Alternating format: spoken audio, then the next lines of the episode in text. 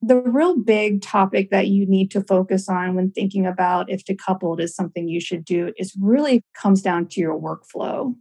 Decoupled has a lot of benefits. It can make it really fast. You can have a static site.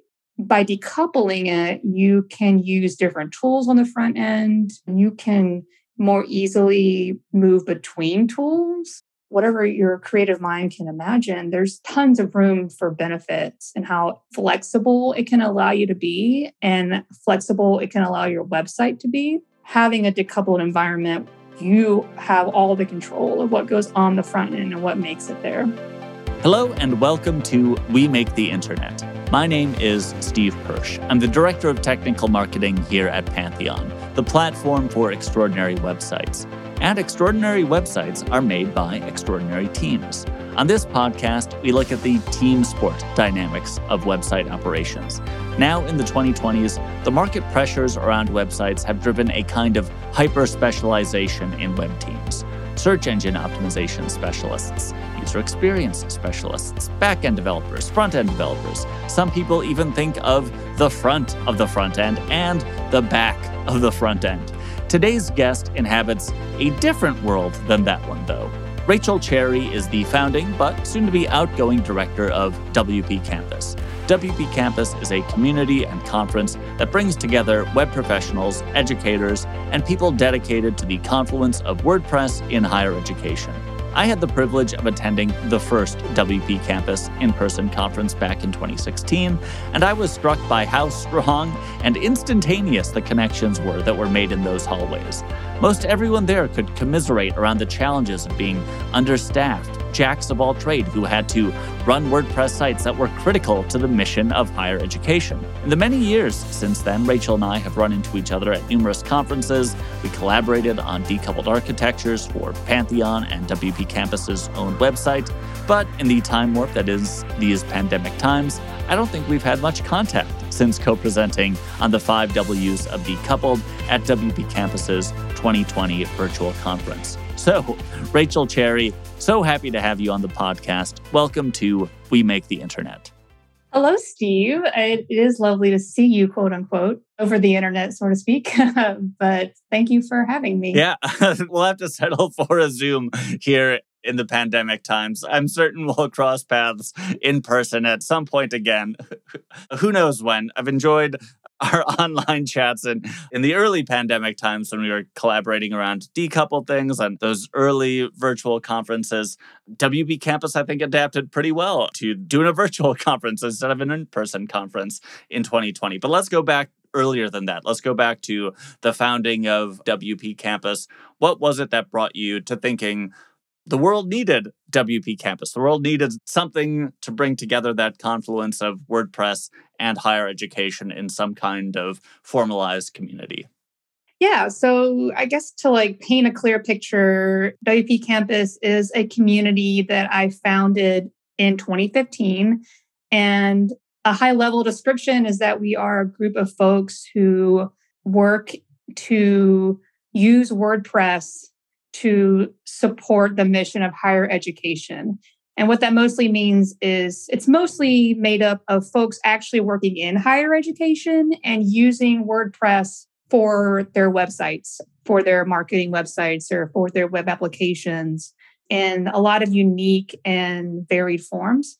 We also have a lot of people outside of higher ed that just want to be supportive. You don't have to work in higher ed to be involved in our community and to present or attend. It's one big group who's working together to support higher ed. And so how this started is I actually have been working in and outside of higher ed, supporting higher ed since 20, oh, sorry, man, I was going to say twenty eleven, but actually two thousand seven. twenty eleven is when I started using WordPress in higher ed. So twenty eleven, I'm using WordPress. I started attending some Word camps. I'm originally from Alabama. So at this time, I'm living in Alabama. I'm going to WordCamp Birmingham. I think I went to one or two other ones. And I'm enjoying the camps and all, but no one's talking about the topics that I'm focused on. No one's talking about the problems that I have in higher ed. No one's talking about solutions. And I could feel that void, so to speak, when I go to these camps. And in twenty fifteen, it was summer, I believe, the idea just kind of came about. It kind of came about from a discussion on Twitter, but ultimately I feel like the idea was brewing in there all along, that I wanted and needed a community of folks who were more invested in my very particular niche and therefore could talk about the things that I'm working on, the problems that I'm having. And so we threw together a Slack account, put together a website, and started having these online discussions, and then started planning. And in summer of twenty sixteen, we had our very first conference in Sarasota, Florida. And ever since then, we've had some form of a conference every year. You've mentioned that we kind of were able to adapt pretty well to the COVID life, because we actually had already been having online conferences. In our usual year, we have one in person and we have one online. And so, yeah, we were able to adjust pretty well because we were already familiar with online stuff. But the community is still going strong. The Slack is still going strong. And it's really a great group of folks to be involved with. Yeah. And in those times in between conferences, in those Slack groups, what are the sorts of conversations, what connections are being made there? A lot of it is folks who are having like a specific problem and are looking for how others have solved the problem. And something folks have probably heard me say a fair amount is higher ed is what I describe as enterprise on a budget. You know, people had these enterprise problems in higher ed, but they have limited resources. Not all the time, but most of the time.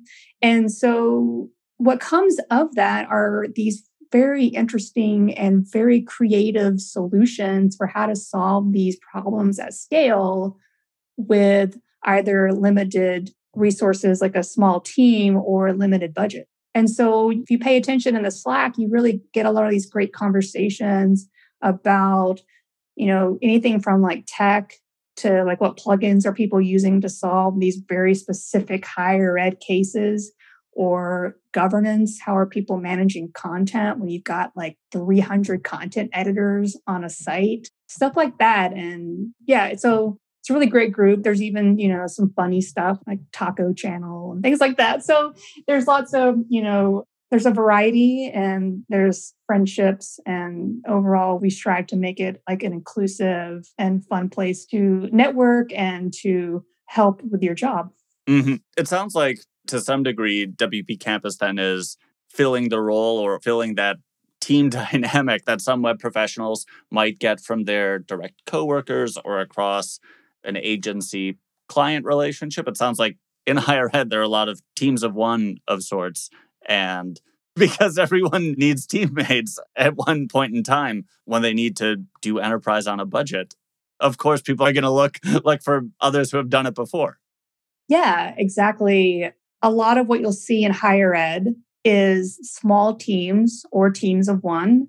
And honestly, for the first like seven or eight years of working in higher ed, I was always a team of one.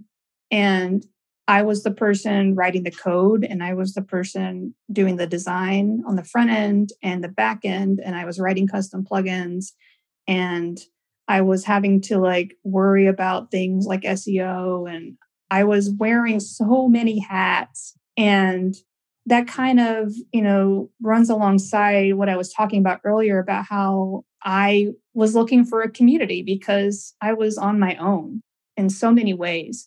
And so a great thing about campus is we do have a lot of folks, sorry, when I say campus, I mean W P Campus. I use that for a shorthand a lot. So we have a lot of folks who are teams of one or teams of two, and they are looking for that networking. They are looking for someone to throw ideas off of. They are looking for help.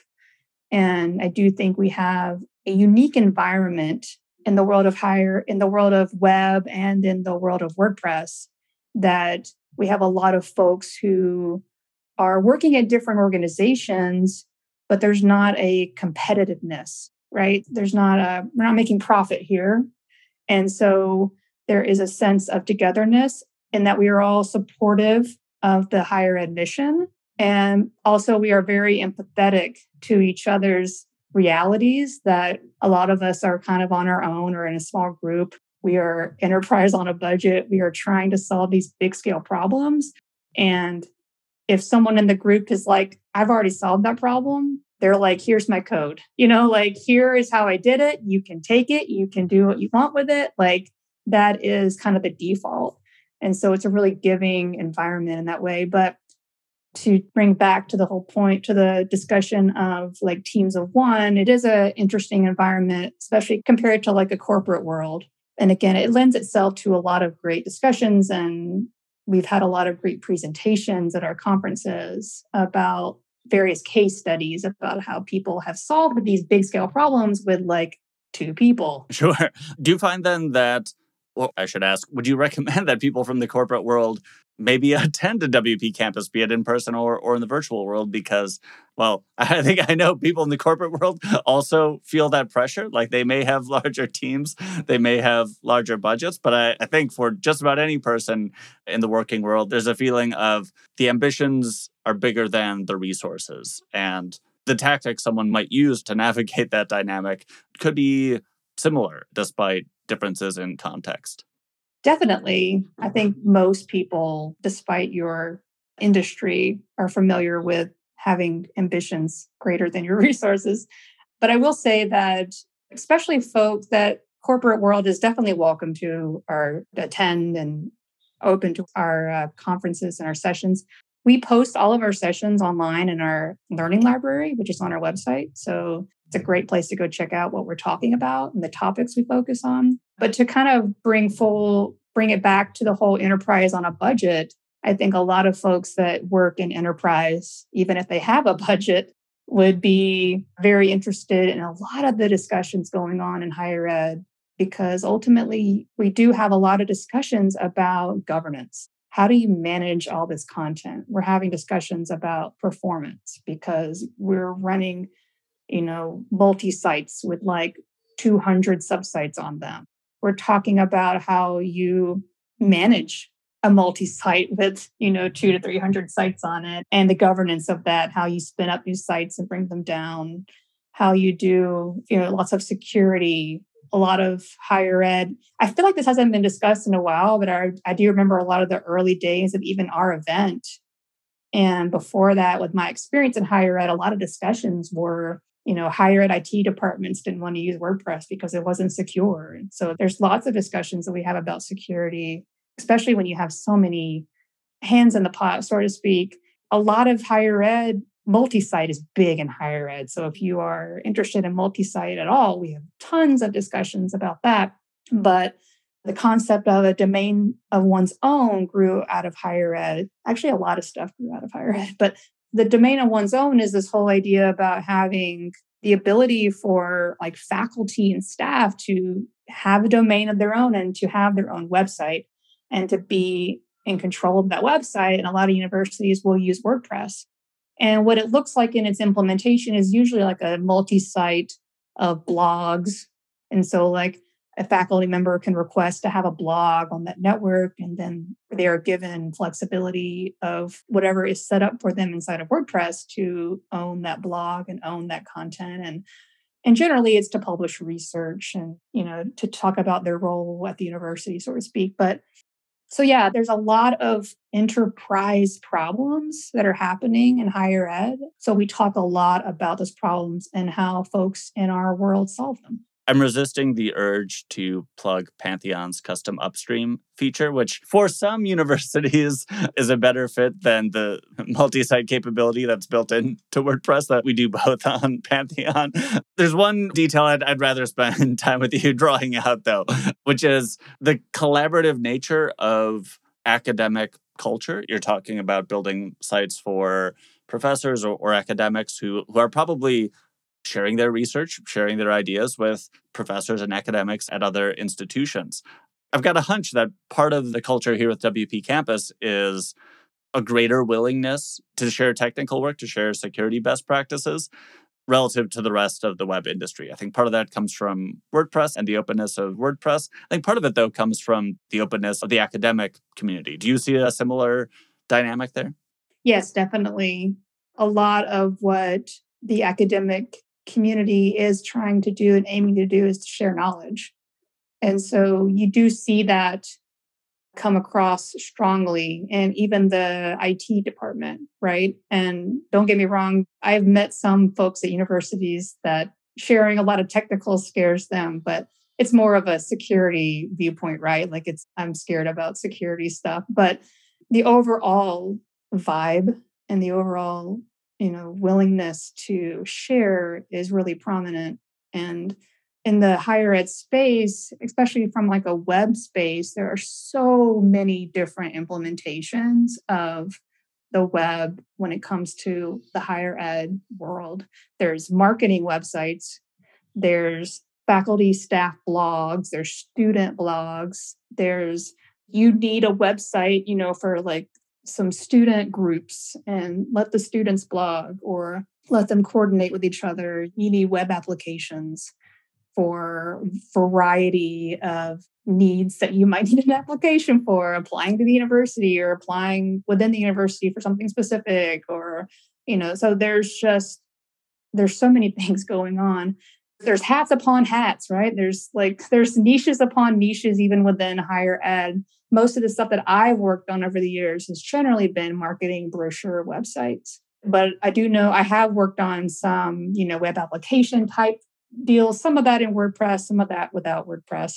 There's lots of, on, on that topic, there's even lots of little caveats within the higher ed world of like when to use WordPress and when to not use WordPress. And like, that's a mindset I would hope for anyone on the web. When's it best to use WordPress and when's it best to not use WordPress? What answer do you give but, to that question? When someone asks you, should we use WordPress for this? How do you approach that question? Well, the idea that came to mind when I started going down this road of thought was, in my experience, a lot of universities and a lot of their groups, you know, they don't want to use WordPress for certain types of like data gathering.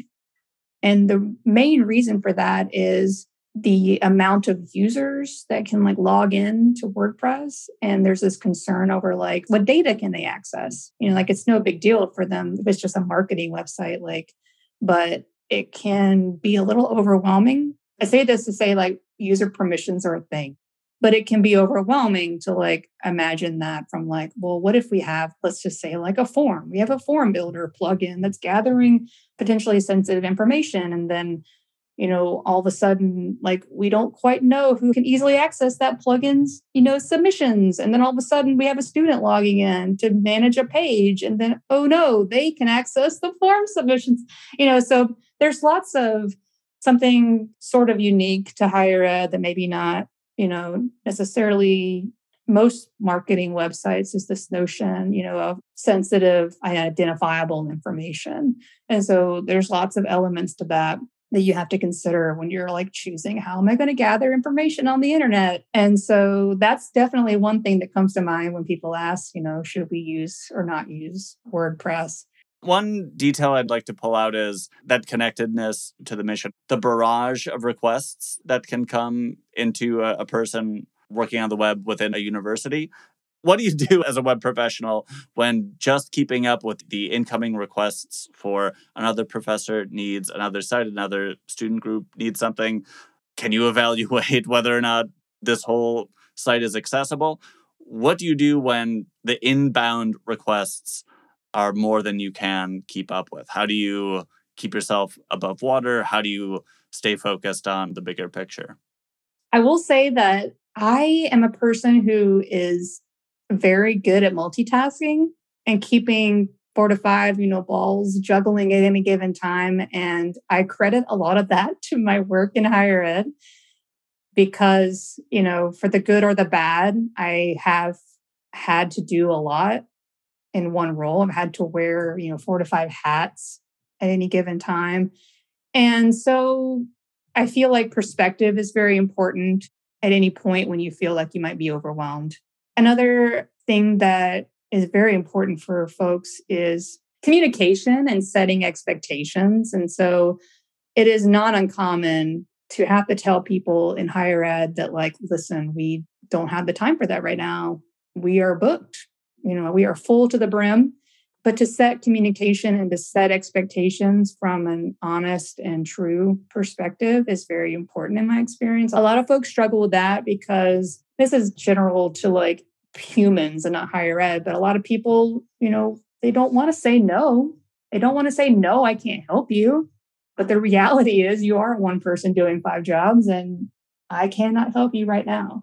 And so learning those lessons over time, learning set expectations and saying no, and here's why I had to say no, and communicating is definitely a good skill to learn in the higher ed space when you are trying to do as much as you can, but even you are a human being with limits and, you know, you're only getting paid for forty hours a week. And so that skill set and that more humanity aspect of the job is very important. I've got a hunch that it may be even more common in higher ed than the rest of the web world for the people making those requests of the web team to think of, of the web team as kind of a, a purely transactional relationship where like the request is made and you just got to do it. And okay, it may take one week or two, but the relationship from the perspective of the requester might be I tell Rachel to make me a website and she does. And I'm, and you know, having spent years as a web developer, like I felt like, hey, I'm a human being. I imagine you have some experience where it felt like you needed a more human to human relationship with the people making those types of requests. Have you found skills, tactics for navigating those relationships? You are very true. I do feel like a lot of this has depended on where I've been and the kind of team I'm on, but there has been lots of experience on my part with where I'm getting just requests from people that don't even like know who I am, right? Like they submitted a ticket on a website and it came to me and they don't know my name, much less, you know, what I do. But that varies and, but that definitely is something that happens. And in my experience, you know, I have found that trying to connect with those types of people or in those situations, still trying to connect with those people helps profoundly, even if it's just reaching out from like a personal email and having some personal messages, or if you have a chance to meet them, great. If not, you know, email or Slack or something is better than nothing. But just like with almost any industry, with this type of situation where you have people asking for stuff and they have no idea who's doing it on the other end, having a stronger human connection can help leaps and bounds, right? Because especially if it's like, I want the ability to say no to people, right? Like just because you've asked me to do something doesn't mean I'm just going to do it. It's not my job to just blindly do whatever people ask. It's my job to be a good steward of our website in support of our mission. But when you say no to someone, having that human connection helps a lot, right? And saying no, and here's why, or no, here's why, and here's other options, you know? And so the more that you can communicate and connect with rando professor in the biology department who wants to put some kind of inaccessible tool on their website that they found off of third-party internet site, you know, like being able to talk to that person and tell them, you know, no, but here's why, and here's maybe another option. In my experience, working at a university with also a good policies really also helps as this. And a lot of universities do have policies. You'd be hard pressed to find one that doesn't have at least some, but a lot of universities will have accessibility policies that can come in really handy. And it's a great tool to use to have conversations with the non-technical people about, you know, why you're making these decisions, why this is important. It makes those conversations a lot easier. Don't get me wrong, people still get frustrated because they don't understand, especially if they're not technical, they don't understand why they can't put this iframe from some third-party site on your website, but hopefully it lends to conversation and something constructive. Yeah, I imagine that's something web developers working in less mature organizations could adopt. I think part of the reason universities have that is because some universities have the maturity of one hundred, two hundred, three hundred years of existence. And they know that if you want to enforce anything at that scale of thousands and thousands of people, you might need a written down policy. And for web developers who are working in a small, scrappy company of a dozen people or less, it might be harder to say, well, the performance is bad or the accessibility is bad. Maybe more concrete to say, no, we have decided that we're not going to put anything on our website that brings our performance bar below this lighthouse score, or we're not going to do anything that violates these uh, accessibility rules. Are there other areas of work where you feel like the maturity or the inertia, perhaps, of a higher ed institution helps you in your web work rather than the sometimes slow pace of a university hindering you? Yes, because I will say that in my experience, a lot of it lends to kind of like what you said, years of experience. The universities that I've worked at that have had well-documented policies are much easier to get things done. And not just because policies are just like easy ways to say no, but because policies set expectations. And the more that users have expectations, have well-set expectations of how things work, the easier they are to work with because they understand parameters. And so a lot of the universities that I've worked at have large policies, well-documented policies. They are, the policies are easy to find and communicate, or even just like basic documentation, right? Like lots of universities, especially ones that say like have these large domains of one own, these large multi-sites with two hundred websites on it, they most likely have well-documented or they have good documentation of how to use these websites, and here's how to set one up, and here's how to make sure it stays accessible. And a lot of universities will use quality assurance tools. These are really handy that scan your websites and give you reports of things that are broken or images that are broken or even misspellings or links that are broken, accessibility things. And once I was a team of one for a large student affairs organization at a university with, I managed about sixty websites on my own. And every website had multiple twenty, thirty content editors. And having a quality assurance tool that gave me this great bird's eye view, right? I could go in and I could keep an eye on the content from up above, make sure it was meeting our standards. A lot of these tools allow you to like set standards of how you want phone numbers to be displayed, and you can be alerted, you know, when it's not. Those types of tools are just like, you can't function without them if you're one person. But from a human element, something fun that I did was I turned it into a game, because the content editors could use the tool too, and it would actually send them reports of any problems that it found on their website. And it would give them these scores. And so every week, part of it was that I had the luxury of having some content editors who really got into it and wanted their score to be perfect all the time. So every time that email came in, they were like, they were fixing it and they were on top of it. And so once a month, or maybe once every two weeks, I coordinated like a, a meetup, and all the content editors could come and we would give out swag to the people who had the highest scores. So there's lots of ways to get creative, even when you're a team of one. A team of one working with like a thousand plus content editors. That's incredible. Yeah, right? One thing I think team of one or a web team might think in that situation where, oh, there are a thousand content editors and we can't control them and it's tough to incentivize good behavior. A reaction I've seen becoming more and more common in the last decade or so is for the web team to think, I know what we can do to make sure things don't get out of control. We will cut the website in half. We'll decouple, we'll go headless, and that will lock down what is possible on the content side. A different layer, a head, will control what's happening with the visual presentation.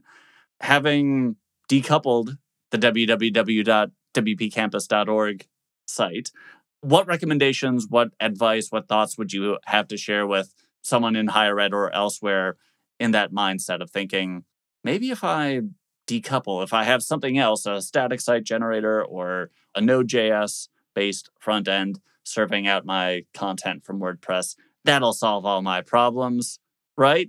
Is it that simple? Will it solve all your problems? No, it's not that simple. So yes, I had the pleasure of working with Steve a couple of years ago. The W P Campus website's hosted on Pantheon.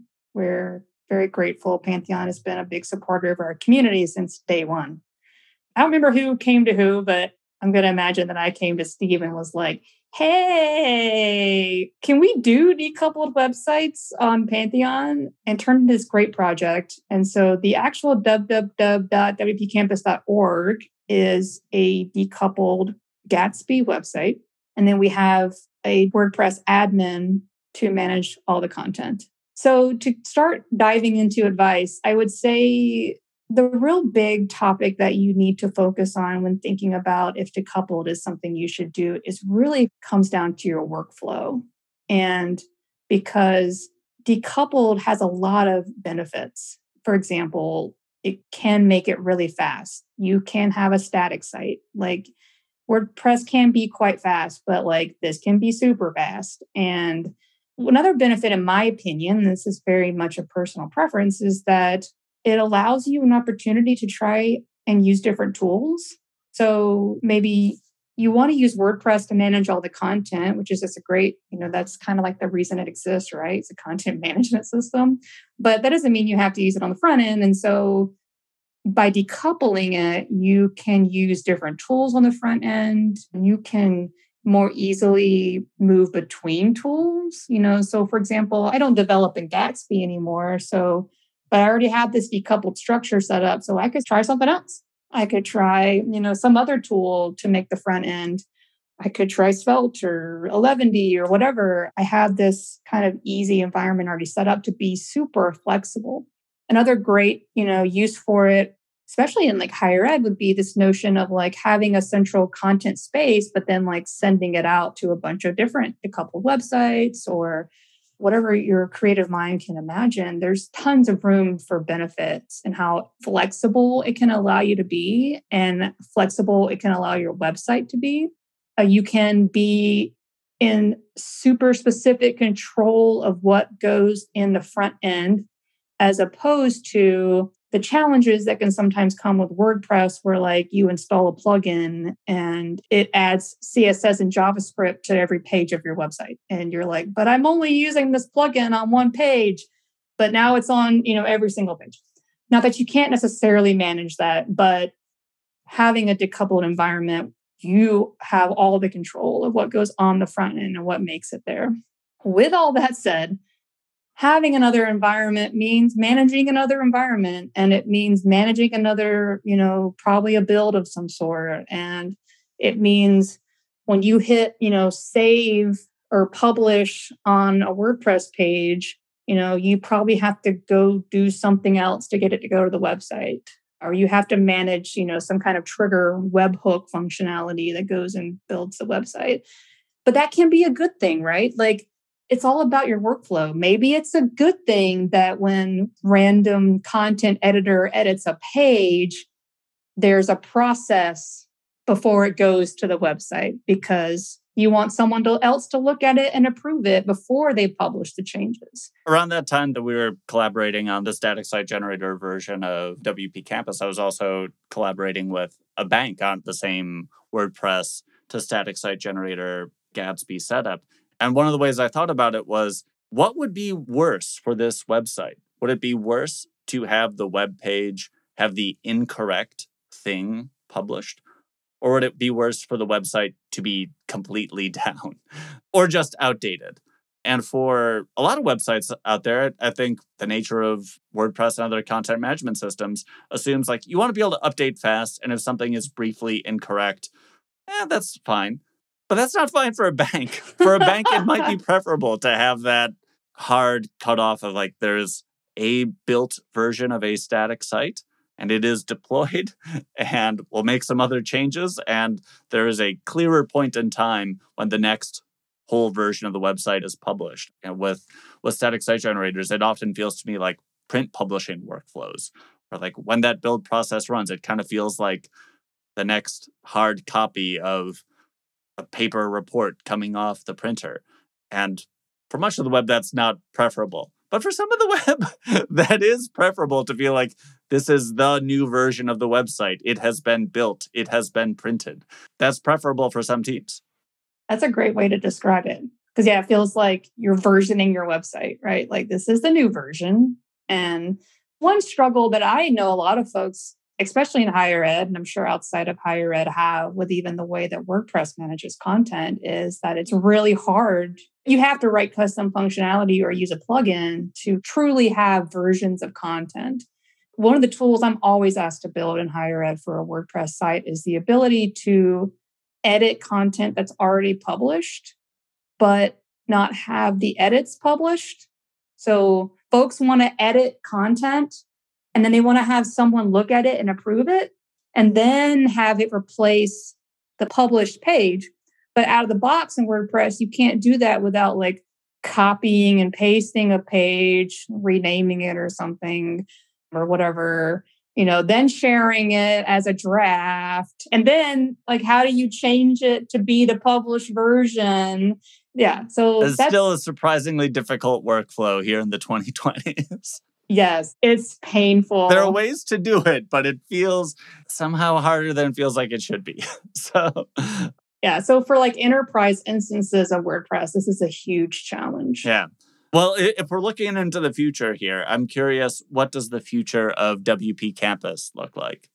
It's a great question, Steve. So recently it was announced that I'm stepping down as a director. And so right now we're doing some exciting work with a working group for our leadership transition. And so we meet every other week. We have a transition channel on the Slack where we have our meetings. We're doing everything out in the open and we welcome anyone to join. Our current topic right now is we recently became a nonprofit. And so in order to really retain that, we have to build a new board or a board. And so we're working through what that looks like. And we're about to start talking about, you know, how do we fill the board? And so it's very interesting conversation and it's really exciting. And I am very excited for this future at W P Campus and what it will mean. And hopefully more and more people get involved. So yeah, we, like most folks, we were also, you know, dealing with COVID. We've had two online conferences. Yeah, twenty twenty we had online as our main one. twenty twenty-one our main conference was online. We are not having a conference this year. It just didn't work out because we very much tried to do an in-person and we sent out a survey and the vibe was very much like people don't feel comfortable yet, which I totally get. Something that we do a lot in W P Campus is, yes, I'm in charge and I'm generally making decisions, but I do it with data and feedback and surveys. So we we love our surveys. And the surveys are basically like, yeah, no. And so we tried to push it back to the fall. And that was kind of another yeah, no. And so we're not going to have one this year, which will be our first year, not having one at all. But I am talking with Tulane and New Orleans to go ahead and grab our dates for next summer. So the hope being that next summer for W P Campus twenty twenty-three, we'll be back in our normal July dates, probably the midweek of July, and at Tulane University in New Orleans. And I cannot wait. Like, I'm so excited. I'm so excited to see our community in person. I'm so excited to plan. I actually like planning these conferences. They're a lot of fun. They're time consuming, but they're a lot of fun. I'm especially excited to plan a conference in New Orleans because I, being from the South, love New Orleans. I will stay there for like a week before and like a week after, and I will just like live it up in New Orleans. That sounds great. Yeah. I'll pencil it in on my schedule. We're a year out, but I'll block it off. I should send out like save the date right. postcards. Yeah, save yeah. the dates. All right. Well, one final question before we go, Rachel. Thanks so much for joining me here on We Make the Internet. At Pantheon, we often like to say that web operations is a team sport. What was the best web team that you were a part of and why? Oh, that's a great question. Probably the team that I'm on now. I work for myself. I've been contracting for a few years now. But one of my contracts is with a great web team at Cornell University. And we're doing some fun stuff and we're bringing on a lot of talent. Actually, right now, we're trying to hire another part-time contractor to help me out on the WordPress stuff so that I can do more front-end accessibility work, which I'm excited about. And but yeah, it's a great team. It's a lot of collaboration. We just hired a U X person.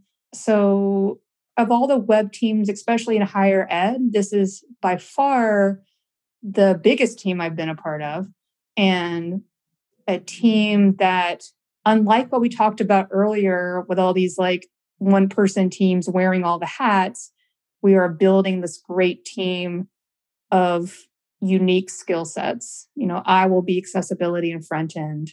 The new person will take over WordPress backend stuff. We have a U X person.